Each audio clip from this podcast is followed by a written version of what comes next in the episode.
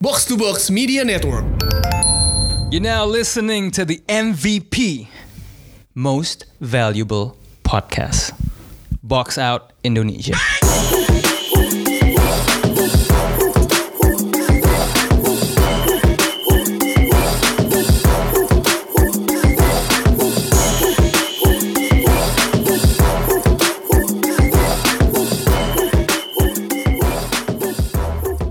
Happy Friday, this is Box Out Indonesia bersama gue, host Rana Ditya Alif. Seperti biasa kita ngomongin soal isu-isu terpanas di dunia perbasketan, khususnya NBA. Although we got something different next week, just wait and see.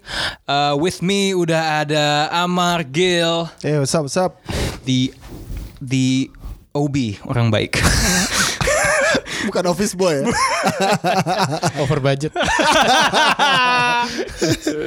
And obviously in the house we got P Triple. Yo yo. P triple. Triple kenapa nih? Professor Paul Palele. Wih, the prof. The prof, man. Prof, prof. Oke, eh, oke hari ini tadi pagi Lakers menang ya lawan Wolves. Kemarin pagi. Eh, oh, ya, kemarin oh ya kemarin pagi jatuhnya ya ketika ini sudah mengudara.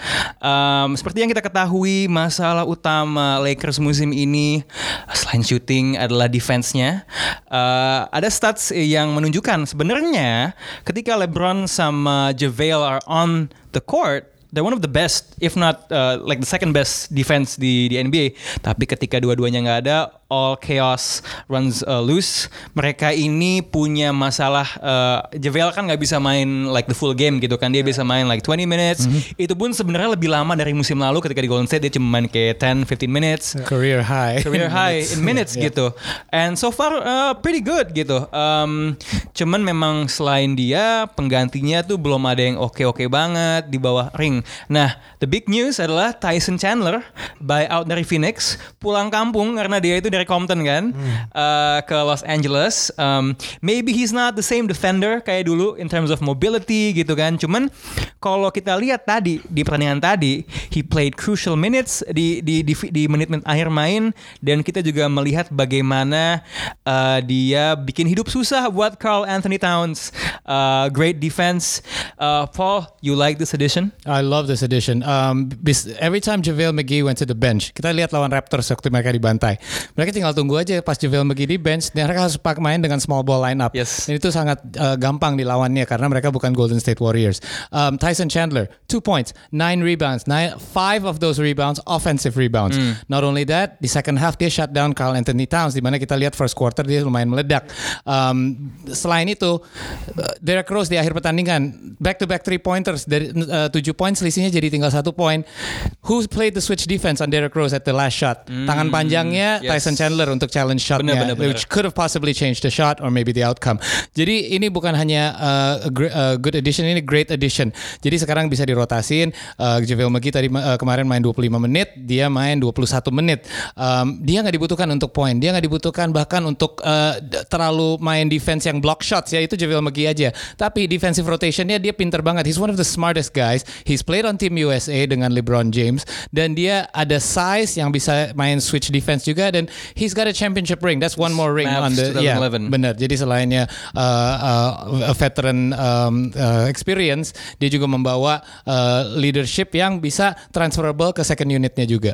Ya tambahin sedikit kalau kita ngomongin stats selain yang intangible tadi, as we know Lakers juga termasuk tim yang paling banyak melakukan foul dan sebenarnya Tyson Chandler untuk pemain yang bertahan foulsnya sangat sedikit gitu loh. Yeah. Uh, anything you wanna add? Wait, Um, I, oh, sorry? I wanted to add one more thing. Go, go, go, go. Um, uh, statistically, uh, Lakers itu sebelum Tyson Chandler masuk urutan ke-22 in available rebounds that they got. Oh Jadi iya, rebound. antara semua rebound yang available nih, mereka cuma dapetin 48,9 persen. Iya. Bahkan kalau uh, ngomongin defensive rebound, ini rebound yang seharusnya mereka Iya, dapetin. gratisan. Mereka urutan ke-27 di NBA. Jadi ini rebound yang harusnya lo bisa secure lo, malah lo ngasih banyak offensive rebound. Jadi di mana uh, kalau kita lihat dia tadi 9 9 9 rebounds, 5 offensive itu, itu angka akan sangat berubah Ya, saat uh, itu sangat valuable main. because kalau lo dapat offensive rebound, second chance points. If you get defensive rebound, lo menghalangi lawan lo untuk bikin Untuk second chance yes, points. exactly. Tadi lo mention, uh, lo boleh namain sedikit tentang statsnya, tapi tadi yang menarik juga soal leadership ya. Sekarang lo punya pemain senior yang pernah juara, sama halnya kayak LeBron yang beberapa kali juara. How do you see his intangible impact on this team, Amar? Ya, Tyson Chandler tuh eh, sempat waktu pada saat dia prima-primanya dianggap sebagai orang yang cukup punya potensi untuk menjadi the new Kevin Garnett in terms of defense. Karena kemampuan dia untuk grab rebound dengan tangan yang sangat bagus, box outnya dia juga bagus, positioningnya tadi Paul juga dibilang salah satu yang paling pintar untuk switching. Jadi eh, itu itu itu yang tadi kalau kita bilang. Cuman kalau intangible-nya gua rasa sih pengalaman dia untuk memenangkan championship walaupun bukan sebagai leader di tim tersebut tentu memberikan impact dan eh, tapi kita nggak tahu nih konstelasi atau keadaan di locker roomnya ini akan seperti apa. Karena terlalu banyak pemain yang kurang lebih di profile sebagai pemain veteran yang punya pengalaman yang pernah meraih championship ring. Jadi siapa yang akan kalau dia jadi definitive rebound eh, definite sorry definitive leader pasti LeBron James. Eh, it goes without saying. Tapi apa yang apa yang nanti terjadi adalah mungkin akan ada argumen satu dua hal. Karena kayak bilang men gue udah pernah ngelakuin itu. Lo harus dengerin omongan gue belum lagi ada Rajon Rondo. Eh, tapi gue rasa ini akan memberikan impact di di di, pemain-pemain muda. Karena gini pemain-pemain muda ini kok gue sangat sayangkan kenapa kelihatannya tidak ada suatu persistensi atau kegigihan untuk melakukan defense. Padahal mereka yang diharapkan menjadi agen-agen defense-nya si Lakers ini gitu loh untuk untuk melakukan itu. Nah dan dan kayak misalnya kayak tadi lo sebut Javel McGee ketika bersama dengan LeBron James defense mereka jadi lebih bagus. Dua-duanya juru veteran itu ke mana nih yang muda-muda itu? Dan penambahan ini tentu memberikan efek yang sangat positif. Tapi jangan salah, salah satu kelemahan utama mereka adalah di perimeter defense. Dan Tyson Chandler bukanlah seorang Ya. perimeter defender. Jadi kita lihat aja gimana nanti ke depannya. Ya, Yeah, eh, still cannot defend three point shot ya. Yes, Status banget. benar. Padahal mereka punya pemain-pemain yang cepat, punya length sama athletic ya sebenarnya. Ya, No, three point defense itu kebanyakan sih sebenarnya di komunikasi. Ah. Dan kalau kita lihat komunikasi di offense aja mereka sering salah, apalagi defense. Defense lebih susah loh komunikasi Ya, dibanding benar offense. banget Paul bilang tadi karena apa? De- Biasanya ketika ada orang yang mau ngambil three point, selalu ada satu orang yang screen dan itu akan terjadi switching. Ya. Switch itu sangat butuh komunikasi dan kita ngelihat sering banget adanya keterlambatan ketika melakukan cover pada saat switching itu. Yang kalau kalau gue lihat sih kurang lebih kayak gitu dan itu uh, sangat-sangat sebenarnya menurut gue itu fixable ya. Ya. Sangat-sangat bisa diperbaiki. Tinggal bagaimana untuk nge-build komunikasi itu dan gimana caranya mensinkronkan switching yang sangat bagus kayak kita lihat di Denver Nuggets yang kita pernah ngomongin kemarin gitu loh. Nah sebenarnya kalau ngomongin breakdown breakdown defense-nya apa namanya LA Lakers, kayaknya lo sempat nge-tweet kalau masalah mereka adalah, hmm, ini kayaknya defensive koordinatornya nggak oke gitu. Like how much of it comes down to coaching selain pemainnya sendiri? gini waktu kemarin sempat ada isu uh, Luke Walton uh, sempat dipanggil sama Magic Johnson katanya he yelled at him Di sidang ya. Sidak seolah nggak pakai ini kan Iya, janji iya. dulu sebenarnya kan. Sidak biasanya ada kamera-kamera. nah jadi uh, gue menganggap gini, gue menganggap bahwa permasalahannya bukan di Luke Walton karena ini permasalahan pada saat koordinasi melakukan defense. Koordinasi defense itu bukan menjadi tanggung jawab coach lagi karena coach hanya memberikan right play defense-nya lu seperti apa, aktualisasi di lapangan hanya bisa dilakukan oleh pemain. Gimana caranya pemain saling berkoordinasi satu sama, lain? Ya gue agak menyayangkan seorang LeBron James sendiri kelihatan dia berapa kali dia kelihatan mendirect orang tapi dia itu tidak melakukan apa yang seharusnya dia lakukan. Kayak dia berapa kali bilang kus uh, switch switch switch misalnya dia bilang gitu. Tapi dia nggak melakukan cover up lagi. Jadinya ada pemain satu dua yang bisa cutting. Makanya lu lihat mereka Paul sempat bilang kalau nggak salah Paul sempat bilang mereka salah satu tim yang paling sering kecolongan banget di uh, paint area juga gitu loh. Memang ada Javel McGee sebagai rim protector tapi itu juga nggak akan cukup kalau mereka misalnya Javel McGee harus harus masuk ke dekat-dekat free throw line dikit pasti kan di bawah kosong gitu. Ya. Tapi menurut gue LeBron James kadang-kadang melakukan itu karena kita tahu he can defend anytime he wants. Jadi kadang-kadang lo ngapain sih kok kayak nggak main defense? Tapi menurut gue dia ngorbanin play di hal-hal seperti itu. Yang penting rotasi, misalnya Kuzma bener, rotasi Ingram bener. Kalau dia akhirnya pe- apa pemain yang dia jaga yang scoring ya nggak apa-apa dia tahu he knows dia harusnya jaga itu. Tapi kalau temen dia yang muda-muda nih nggak sadarin itu itu lebih bahaya bagi dia. Karena come crunch time second half of the season playoff dia tahu dia bisa step up untuk mengcover hal-hal itu. Karena di- dia ngerti skemnya skemanya seperti apa. Ya cuman yang jadi yang jadi isu kalau misalnya kita ngomongin itu adalah eh, gini ini kan example by uh, leader by ya, so, example. iya Ya, jadi lead by jadi example. jadi dia jadi dia sebagai leader di situ lu tuh harus nunjukin bahwa gini paling tidak pemain-pemain muda ini berpikir bahwa leader gua aja melakukan cover up dengan sangat cepat gitu loh. Masa ya dan leader gua adalah pemain terbaik di dunia men. Salah satu pemain terbaik sepanjang masa kenapa gua nggak mau melakukan hal gitu jadi kayak kelihatan ada eh, quote on quote itu kemalasan defense lah dari Dia otaknya udah ke partinya PDD dulu. udah mikir mau pakai baju. udah mau dinner sama Leonardo DiCaprio ya jadi jadi lo merasa kalau LeBron seharusnya sedikit lebih ngelit by Gua example? paham gini, sebenarnya kita nggak boleh minta terlalu banyak sama orang yang sudah 16 musim di NBA dan dia sudah melakukan semua apa yang dia punya di basket. Tapi paling tidak untuk awal-awal musim ini dengan menunjukkan karena lu berada di West gitu. Kalau dulu dia terbiasa di East, dia observe kayak gue pernah bilang. santai-santai dia bisa santai-santai karena besok lu bakal ketemu Atlanta Hawks. Tapi ini West. Tapi ini West gitu Untung lo loh. gak bilang Indiana. Hey, hey, hey. Indiana memberikan perlawanan yang sengit loh, Seven benar, games benar. loh. Nggak cuman gini loh, gue balikin lagi ke kembalinya Tyson Chandler ya. Eh, sorry, eh, di acquire-nya Tyson Chandler ya. Karena dia kan pemain yang sama seniornya sama LeBron, and he's a player who LeBron evidently respects. Dia bilang it's a smart decision having someone kayak misalnya di Miami dulu kan ada orang yang mungkin nggak sejago LeBron, but lebih senior kayak Juwan Howard. Having someone with that credibility yang juga bisa ngomong ke LeBron, eh man You're the best player in the world, cuman kadang-kadang you need to do your job too. Do you think it's something yang uh, menguntungkan buat LA atau enggak? Yeah, I think uh, pemain seperti Rondo dan uh, Chandler uh, bisa ngelakuin hal itu di mana uh, kalau Luke Walton ya maksudnya bukan Luke Walton gak pinter atau atau bukan uh, coach yang baik, tapi ya lo sesama-sama gue gitu. Maksudnya kalau lo, lo satu sesama satu angkatan atau pernah lawan bareng kayak gue pernah lawan lo main di lapangan. Terus sekarang lo mau nyuruh-nyuruh gue agak susah untuk dia terima. Dan gue lebih jago dari lo. Ya, pasti. Jauh lebih jago dari lo. Tapi itu ya, itu ngomongin ngomongin Luke Walton sedikit, itu adalah dilema pelatih yang uh, melatih LeBron. Karena ketika LeBron sukses, uh, tim itu sukses, orang akan bilang, oh ini berkat LeBron. Tapi kalau misalnya apa namanya uh, tim itu nggak sukses, ya ini salah teman-teman LeBron. I mean, I guess sometimes ketika lo kuantifikasi jadi angka, memang faktanya seperti itu. But I guess the pressure is hard. Ngomongin Luke Walton sedikit, um, tadi kita udah sempat ngomong dia disidak, oke. Eh, katanya tugas eh, job dia masih aman sampai akhir tahun. Pertanyaan gue buat Amar, akhir tahun yang dimaksud Ma- Magic Johnson itu ganti tahun kalender atau selesai musim NBA? Ya, sebenarnya kalau di kalau Magic mau di, misalnya Magic besok pecat dia, dia bisa bilang, "Oh, gue ngomongnya pakai lunar year." Masih mereka. masih bisa back out, bisa back out. Iya, kalau gue pakai Hijriyah atau Chinese New Year. atau Indian New Year. Enggak, gue Di Bali, di Bali. Gini kayak tadi gue bilang, Lakers itu kelihatan berapa kali kalah itu tipis-tipis dan Ya. mereka tuh sempat unggul. Jadi menurut gue kalau kekalahan tipis-tipis seperti itu permasalahannya memang ada di defense. Makanya gue sempat bilang berarti Luke Walton uh, tuk- uh, untuk meng-create offensive scheme dia not bad. Dia dia mungkin mungkin juga bagus. Tinggal bagaimana tadi defense yang sebenarnya uh, balik lagi itu soal gimana komunikasi dan dan gimana kegigihan dan toughness para pemain-pemain ini untuk dilakukan itu. Tapi kalau gua ngomong di luar sedikit ngomongin sedikit basketnya ya, eh, rezim uh, Lakers ini kan sedang baru dibangun. Ketika Jenny Bass akhirnya meng-acquire, eh, akhirnya dialah yang menjadi Take over, ya. ditugaskan untuk men-take over. Dia adalah bawaan pertama dari Jenny Bass ketika berkuasa.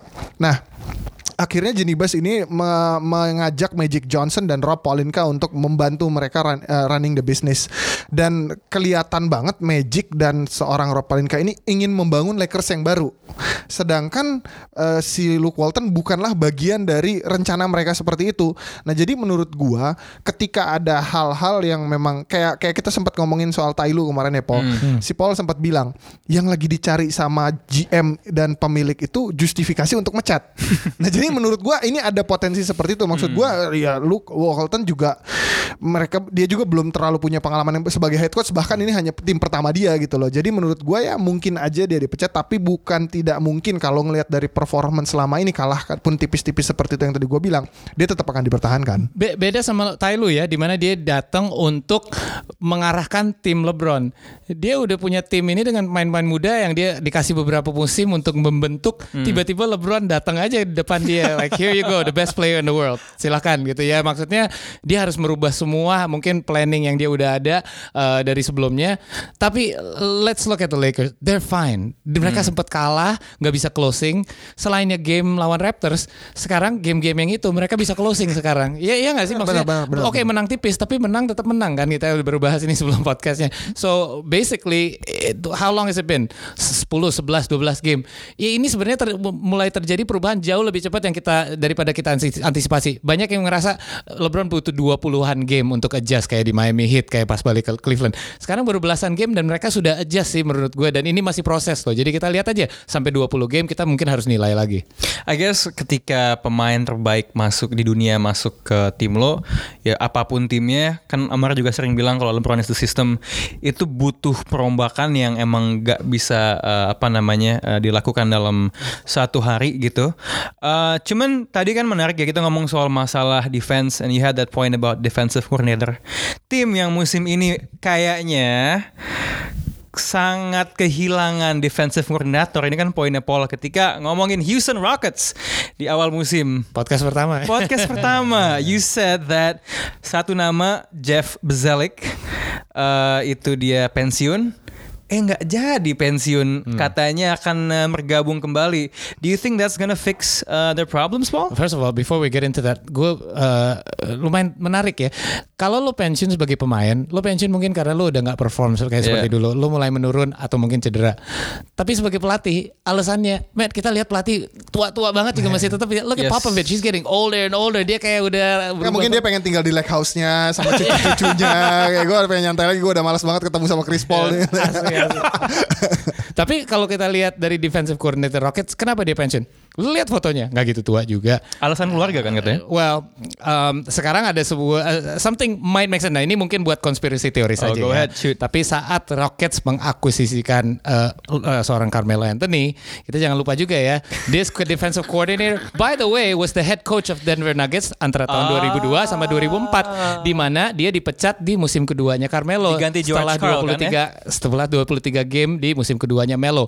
Hey ingat ya di musim pertama uh, Melo Nuggets sebelumnya menang hanya 19 game setelah masuk Melo musim pertama 43 kemenangan. Nah setelah itu di mana di mana dia dipecat mereka startnya uh, kalau nggak salah ya something like belasan ke belasan like 13 wins 15 losses but mereka tuh kalah 6 game beruntun di mana di 6 game itu 5 game Carmelo Anthony sebenarnya injured tapi tetap aja coach yang jadi scapegoat dia dipecat. Nah salah satu alasan dia dipecat karena dia tidak eh, apa ya serak sama Melo karena Melo nggak susah diatur secara defensif. Oh oh, same problem it looks like. So why are they bringing him back? Karena mereka sadar bahwa oh ternyata Carmelo emang kayak gini setelah belasan tahun emang nggak bisa dirubah. Man, that's just how it is. You, you- so now that they have Melo, now uh, apparently mungkin mungkin ya ini alasannya ya mereka harus apa ya bukan jilat ludah tapi intinya uh, we realize we made a mistake gitu ya udah we should bring this guy back because Melo's not Melo turns out he is a shitty defender ya I'm sorry By the way, Paul sayang banget ya lu nggak di sini lebih awal. Tadi ada buat minggu depan. Aduh, gue spoiler juga. anyway, Kita suruh tunggu. ini host kita ini nggak bener. Iya, iya, iya, iya. kita ganti Tio, kita ini? ganti Tio, nanti Tio kita ajakin. Hei, hei, hei, hei. Enggak, cuma so, kan sangat pro Melo kan. Gue pengen banget ngeliat Oh, dia. iya, iya, dia iya. dia ada pembelaan apa gitu. Iya, iya, Dia kan eh, FPM kan, Forum Pembela Melo kan. Enggak, cuman eh, Actually, Paul, that sounds like a convincing conspiracy theory. Wah, like I this- kind of buy that, Paul. just a coincidence tapi uh, it's a good thing that they have him back walaupun dia belum bisa balik sampai benar-benar masuk gabung tim sampai akhir November tapi dia akan ikutan latihan dan at least um, uh, you know this is this is very important for the team karena uh, Carmelo Anthony dengan uh, dengan adanya Carmelo Anthony on the floor they are one of the worst defensive teams tanpa Carmelo Anthony they're not far Not under bad. the Boston Celtics jadi kelihatan alasannya siapa kita sering Yeah. uh, nyindir-nyindir Melo, tapi ini fakta men, ini um, berdasarkan statistik. Jadi let's just face facts. Let's not jangan terus-terus eh, hinain Carmelo. Kita sadarin aja dan dia, gue yakin dia juga sadar dia main defense kurang baik. Dia uh, berkali-kali uh, orang yang dia jaga lewatin dan kalau dia nggak bisa poke bolanya ya udah di fouling aja sekalian dicoba Tapi bola. tapi benar sih Paul karena selain eh, gap yang sangat besar tim itu secara defense dengan dan tanpa Melo, memang tim-tim lawan Houston secara aktif itu targetnya Melo Of gitu. course, Nah smart, ini yeah. ini menarik karena Jeff Zelik masuk. Kita udah ngomong soal teori konspirasi. Yeah. Lo Jeff Zelik, lo mesti ngatur defense. Do you hide Melo or you just don't play him? It's hard to change a person when he already played that kind of game for like how many Yeah, years he played. yeah, you can't, yeah, Jadi yeah. ke- kesulitannya adalah lu gimana mengubah ini orang main untuk menjadi defender kan sulit. Kalau gue sih akan gue cari satu skema gimana caranya gue hide Melo sih. Hmm. Karena itu yang sempat dilakukan sama Steve Kerr ketika waktu itu uh, Steph Curry nggak terlalu jago lah defense-nya, tapi kan dia improve kan di, uh, every each year.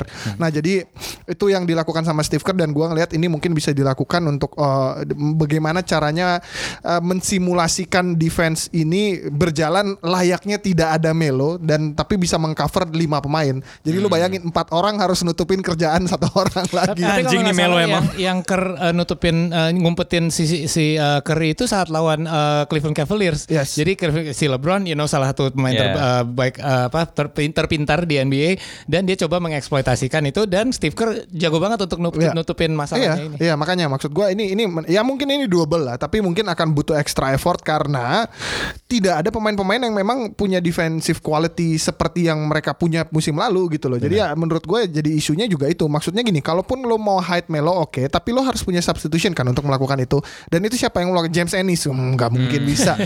dan dan PJ Tucker harus kerja keras banget. Seorang PJ Tucker yang sangat undersize itu harus kerja keras gimana nutupin kesalahan Melo karena kalau lo lihat kebanyakan Melo itu dieksploitasi di paint area. Ya. Gue sering banget merhatiin di games-game sebelumnya justru dia sering banget dieksploitasi di paint area apalagi sama Anthony Davis Iya. waktu itu. Itu sedih banget sih ngeliat waktu dia ngedefense Anthony Davis bener-bener Anthony Davis kayak ngelawan gua yang nggak bisa ngapain.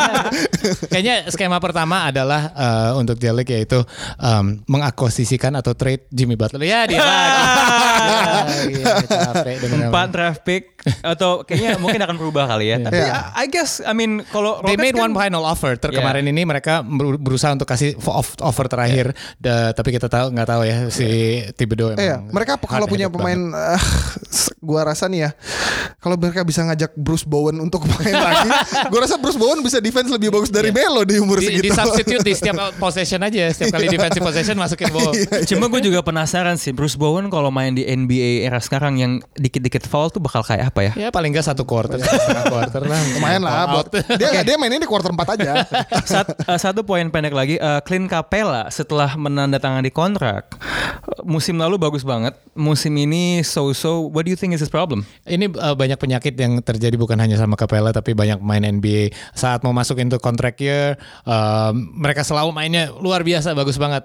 I- ya nggak nggak tahu ya gue nggak pernah di posisi yang sama jadi gue nggak bisa bilang ya karena lu dapet duit banyak lu jadi males. Tapi uh, buktinya ini sering terjadi Tristan Thompson hal yang sama kita lihat what an amazing performer look at him now gitu atau mungkin dia kena Kardashian Even Steven. Adams. Yeah, exactly. So it happens with everyone.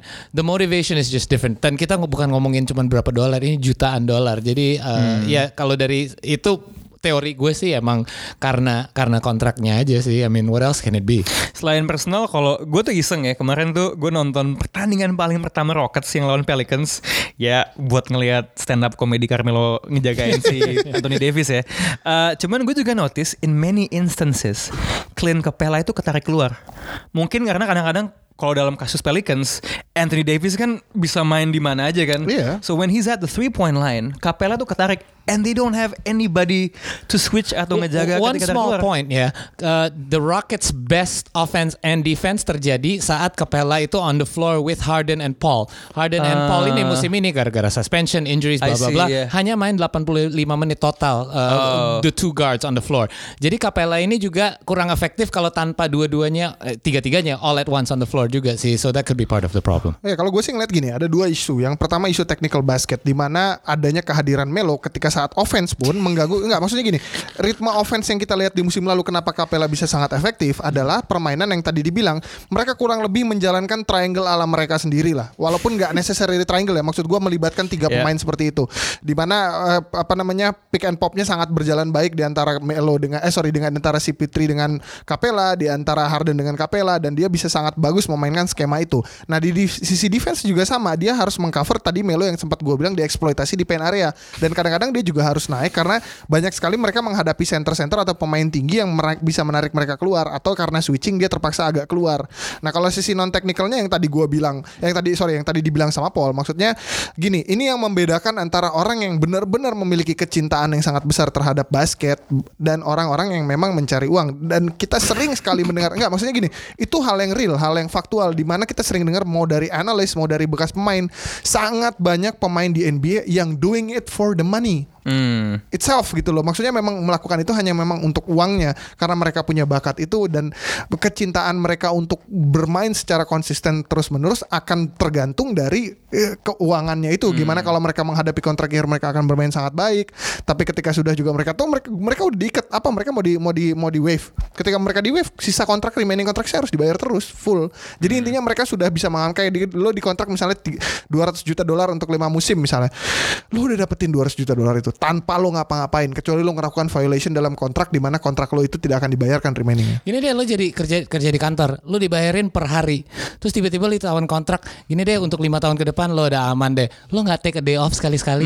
Iya kan? Iya nggak sih? iya. Sekali-sekali aja nggak berarti lo jadi pemalas for the rest of your life, tapi sekali-sekali you take the nights off. Gini, ini yang yang ironis ya. Ini yang sebenarnya membedakan star sama superstar. Yang superstar itu ya lo mau dapat kontrak gede, lo tetap performnya di level yang itu. Mentality. Whoever it is, walaupun bah- bahkan some of them terima eh, dipotong gaji, terima kontrak yang lebih kecil demi main eh, untuk kejuaraan. Oke, a new nickname for Clint Capella. Capella the Capitalist. Uh, Nice. Oke. Eh, gila, Rana Hey, keren, hey, hey, hey, hey. Uh, anyway, uh, abis uh, that's all buat segmen 2. Ini memang eh segmen 1 uh, apa namanya? Ini emang kayaknya Melo ini lebih banyak mudaratnya ya. PR yang luar biasa buat Zelik. Di segmen 2 kita akan ngomong tentang tim bekasnya Zelik yang lagi on fire banget di NBA Denver Nuggets.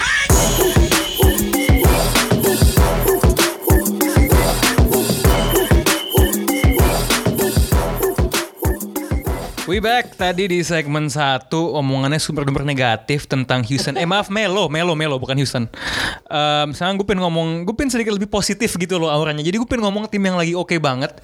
Gue juga seneng banget sama tim ini sebagai solidaritas sesama pecinta tim small market gitu.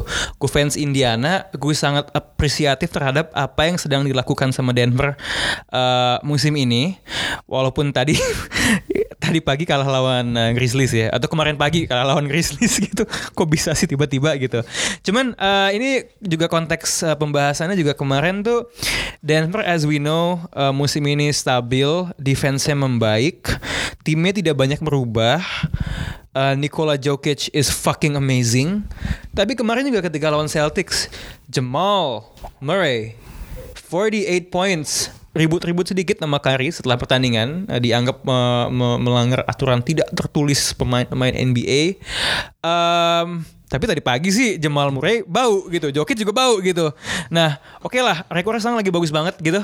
Cuman do you think uh, like talk a little bit about what you like about Denver, but do you think consistency will be an issue or not buat mereka ball? Eh, gue sayang sekali ya lu pengennya bawanya aura positif karena aura gue negatif tentang Ah, ya Nuggets udah, ini. ya udah, apa-apa. banget ya. Gini deh, eh, mereka ini Yeah. tim yang sangat beruntung. Beruntung kenapa? Karena eh, Rocket sama Jazz dua tim yang luma- yang sangat bagus musim lalu. Sekarang dua-duanya rekornya di bawah 500. Sementara Minnesota yang pertama kali masuk playoff musim lalu hampir di bawah. Pelicans pun yang di, diprediksi akan masuk ke playoff musim ini akhirnya eh, kelihatannya di eh, somewhere around the Timberwolves eh, range. Jadi eh, siapa Ya udah, lagi Paul. gitu yang di atas? Maksudnya eh, eh, eh, selainnya Warriors ya. Paul itu kan bukan salahnya Nuggets kalau mereka semua jelek, Paul. Enggak, eh, menurut gue mereka overachieve aja saat ini. Oke. Ini deh, kalau ya. kalau kita lihat Iya. rekor mereka 9 kemenangan satu kekalahan, berarti mereka on pace untuk mecahin rekornya Golden State dong untuk eh, untuk sa- iya. setting the record. Iya. Iya, gue gak sebombasis itu juga, Paul, mikirnya. Ya jadi jadi eh, secara secara realistik aja um, I love Jamal Murray dia dari Kanada juga jadi gue Ah, harus support dia represent, gitu ya. kan. Um, tapi itu sebuah anomali juga apa yang dia lakukan dengan 48 poin kemarin. Tapi positifnya dia mengasih fokus yang lain untuk defense penjaga bukan hanya Jokic doang. Kita tahu Jokic itu weak defender. Dari dari tahun lalu pun kita lihat dia adalah weak linknya di defense-nya. Tapi sekarang mereka udah bisa adjust di mana uh, saat pick and roll gitu. Uh, Jokic tidak harus mengcover di dekat paint Yeah, area. Justru dia hedging. dipaksakan untuk adjust untuk make a play. Di mana komunikasi mereka chemistry yang kita ngomongin itu lebih baik antara mereka di secara, secara defense dan dengan ada Jamal Murray jadi nggak selalu Jokic Jokic lebih senang untuk passing gitu dan Yeah. sekarang dia punya target yang baru untuk bisa uh, mengeksekusi shot bukan hanya Gary Harris By the way, Paul, percaya nggak? Center ke-6 defensive rating terbaik siapa? I'm gonna say Jokic because we're talking about Jokic Iya, mancing, mancing, mancing. Nggak, nggak. Cuman kalau lo gimana? What you like about Denver? Susah kalau ngomong sama front pembela small market. Denver Nuggets, I mean, they were like one match away from the playoff, right? Musim Iya, lalu kan, ya, ya Portland mereka ya. punya potensi itu dan mereka yang kayak sempat kita omongin tidak ada perubahan komposisi tim yang terlalu signifikan, jadinya mereka masih bisa untuk menjaga harmonisasi dan sinkronisasinya tim. Ah, gue sih suka ya, suka banget gue ngelihat. Gue beda sama Paul nih, gue auranya positif kali ini. I feel you gue suka dan gue gue dari dari awal musim kemarin percaya banget mereka akan bikin noise di playoff paling tidak di West ini untuk uh, menjadi kuda hitam salah satunya. Tapi memang yang Paul tadi bilang juga um, sangat-sangat logical gitu poinnya karena memang ketika memang bukan salahnya lo bukan salahnya lo kayak tadi lo bilang tapi ketika rekan tapi ketika ketika ketika kompetitor lo tidak bertanding secara optimal gimana lo bisa diukur bahwa lo sudah sangat bagus gitu loh Hmm. jadi kan eh, isunya adalah itu dan kita masih menunggu lah ini mungkin lagi di NBA ini masih pada gigi satu gitu loh belum Ya. masuk ke gigi-gigi berikutnya Sample size-nya masih terlalu kecil. ya? Iya dan dan ya dan paling tidak ini menunjukkan tren yang bagus. Mudah-mudahan mereka bisa bertahan. Dari yang semua gue suka adalah Mike Malone sangat pintar untuk melakukan switching defense. Gue sih nggak ngelihat dari analytical numbers ya. Gue nggak Ya. ngelihat dari statistiknya. Tapi buat gue personally, gue paling suka ngelihat switching defense yang dipunyai sama tim Denver Nuggets di NBA dibanding semua tim yang ada di NBA sekarang. Karena lo ngelihatnya itu cantik banget gitu. Koordinasinya rapi ya. satu sama lain tuh rapi tutup tutup tutup tutup tutup. Jadinya itu juga yang kan mungkin improvement mereka mungkin gini. Mereka berpikir bahwa kenapa gua nggak masuk playoff musim kemarin mungkin isunya adalah di defense. Dan sekarang ada improvement itu dan improvement selalu adalah eh, it's a good gitu loh. Itu it's a good thing. Kalau- jadi gua rasa sebenarnya ya mereka punya potensi. Gua mungkin ngelok mereka paling bawah mereka ada di posisi 6. Paling bawah. Setuju, aku setuju mereka tetap akan masuk play, they, they will make the playoffs this year pasti. They'll be in the bottom four. Tapi who's gonna be in the top four? You know what I Yeah. mean? Mereka harus ketemu siapa? Semoga mereka nggak harus ketemu Golden State di first round gitu kan. Satu hal yang menarik juga perbedaan kalau ngomongin defense musim ini sama musim lalu. Paul Millsap missed a lot of games Yes. musim Yes. lalu dan kali ini kayaknya secara He's defensif. resurrected. Yes, he's, He's the playing, he's balling. He's playing, he's balling, uh, he's the glue guy. Um, tapi gini deh, kayaknya kan kayaknya lu pada gak nyaman ya ngomongin tim small market gitu Oh, ya. enggak, enggak. jadi ya, jadi kita ngomongin tim big market deh. Ini ke, ini baru ada uh, kisruh nih, Terry Rozier Uh, katanya mau caw, gua gak mau main di bawah bayang-bayang Uncle Drew. Gimana nih Paul? Ya ini udah kebaca dari playoff musim lalu ya, di mana uh, dia dapat banyak menit main karena Kyrie tidak bisa main sama sekali di akhir musim dan di playoffs. Dan masalahnya kalau bench player itu mainnya bagus saat starternya masih ada, mereka justru bisa gel, maka bisa jadi satu unit, lu bisa jadi leader di second unit. Tapi kalau emang starternya nggak ada dan dia malah step up untuk mengisi starter role itu, sangat susah untuk mengconvince dia musim depan lo harus balik lagi ke role lo yang Yeah. sebelumnya. Apalagi kita ngomongin masalah duit. Kita baru ngomongin duit tadi kan masalah uh, Clint Capella dan lain-lain. This guy wants to get paid and he deserves to get paid. Seperti lo bilang kita sebelumnya kita udah ngobrol. Dia kalau ada di tim-tim lain ada beberapa tim dia bina- bi- bahkan bisa jadi starter. Emang Yeah. benar. Jadi di gue yakin bukan cuma kita yang mikir ke Terry Rozier pun udah pernah mikir gini kalau gue nggak main di Boston ini gue udah bisa I can get paid, gue bisa dapat kontrak besar, bahkan gue bisa dap- dapat banyak menit bermain. Tapi yang gue sangat surprise ini udah muncul segini cepetnya di awal Yeah. musim gitu karena dia belum kasih kesempatan. Hey man, Kyrie lututnya kinda wonky, you know what I mean? Bisa like lo sama kayak musim lalu. lo lo sabar aja gue bukan bi- bilang dia harapin Kyrie akan injured ya tapi lo harus lo di udah di Boston gitu jadi maksudnya lo lo sabar aja dikit lo nggak akan tahu apa yang akan terjadi eh, secara cedera ataupun di rotasi. Siapa tahu nanti eh, Kyrie nggak terlalu step up defensively dan lo bisa main defense dan di mana lo menit main lo akan eh, tambah gitu dari rotasinya. Brad Stevens Brad Stevens sering seneng banget main nama rotasinya. So uh, di- and matchups. Matchup is another thing that Brad, Brad Stevens is very well known for. Jadi nggak tutup kemungkinan bahwa lo mungkin bisa match up sama tim-tim tertentu lebih baik dari, daripada Kyrie Irving. Jadi lo harus buktikan diri karena yang penting apa sih sebenarnya? Juara atau duit gitu. Nah itu juga jadi pertanyaan gue karena gini, gue ngerti kalau misalnya oh gue gue gak seneng nih menit gue keambil gitu Iya. ya. Cuman let's say dia pindah dan gue yakin dia bisa jadi starter di tim lain gitu. Cuman apakah tim lain itu punya peluang untuk menjadi juara sebesar Boston itu kan sesuatu yang belum tentu. At least buat buat musim ini. I mean, how do you see it Amar? I mean, is it, i- i- i- i- is it a bit too fast for Tunggu, gua sebelum lo nanya ke gue seperti itu, gue nanya lagi dulu ke lo atau mungkin ke kalian berdua. Ya. Dia main di tim mana kira-kira dia bakal jadi starter? Eh, di Indiana bisa aja kalau menurut gue. Indiana. Dengan Collison, shoo. defensive all defensive backcourt dari Rozier iya, sama Oladipo. Benar-benar lo bilang karena karena ini menurut gue eh, kita ambil contoh terbaik di di situasi ini yaitu James Harden. James Harden itu Iya. pernah jadi six man Iya. di mana kalau tim inti itu with KD, with James Harden, with Westbrook, with Ibaka mungkin udah bisa juara, men mungkin bisa kalahin LeBron. Tapi dengan mecahin tim itu sampai sekarang lo paling deket lo pernah dapat peringkat satu tapi lo tetap belum sampai bisa kalahin Warriors sih. Ya, jadi menurut gue satu isunya dia mau pindah ke mana. Oke, ini kan kita masih dengar semuanya ini gosip nih. Iya. Kita belum dapat informasi yang sangat valid apakah dia benar-benar mau cabut atau enggak. Ini nih menurut gue adalah sindrom yang sering dialami orang yang pernah mendapatkan spotlight. Gue sebagai contoh gini deh ya. Misalnya kalau ngomongin di, gue balik lagi nih ngomongin dunia gue nih di law firm. Ada seorang associate. Dia udah pernah satu handle satu kerjaan ternyata transaksinya bagus berhasil. Terus dia merasa bahwa gue kayaknya udah nggak cocok lagi jadi associate. Gue harus jadi partner. Gue harus cari kantor bagus kantor gede yang bisa nge-hire gue jadi partner. Dia nggak sadar bahwa kredensialnya itu baru terbangun dari satu case itu. Sedangkan kalau lo mau menjadi seorang partner kredensial lo itu harus sudah menunjukkan bahwa lo layak untuk berada di situ. Menurut gue case yang dia lakukan di musim lalu di playoff khususnya sebenarnya nggak bisa nge-build credentials dia untuk menjadi seorang starter di klub besar yang berpotensi untuk mendapatkan juara. Menurut gue ini adalah sindrom pemain gaya pemain-pemain sekarang yang mereka tuh whining dikit-dikit gue pengen dapat minute time gue pengen menunjukkan gue ini gue mau mau dapat big check.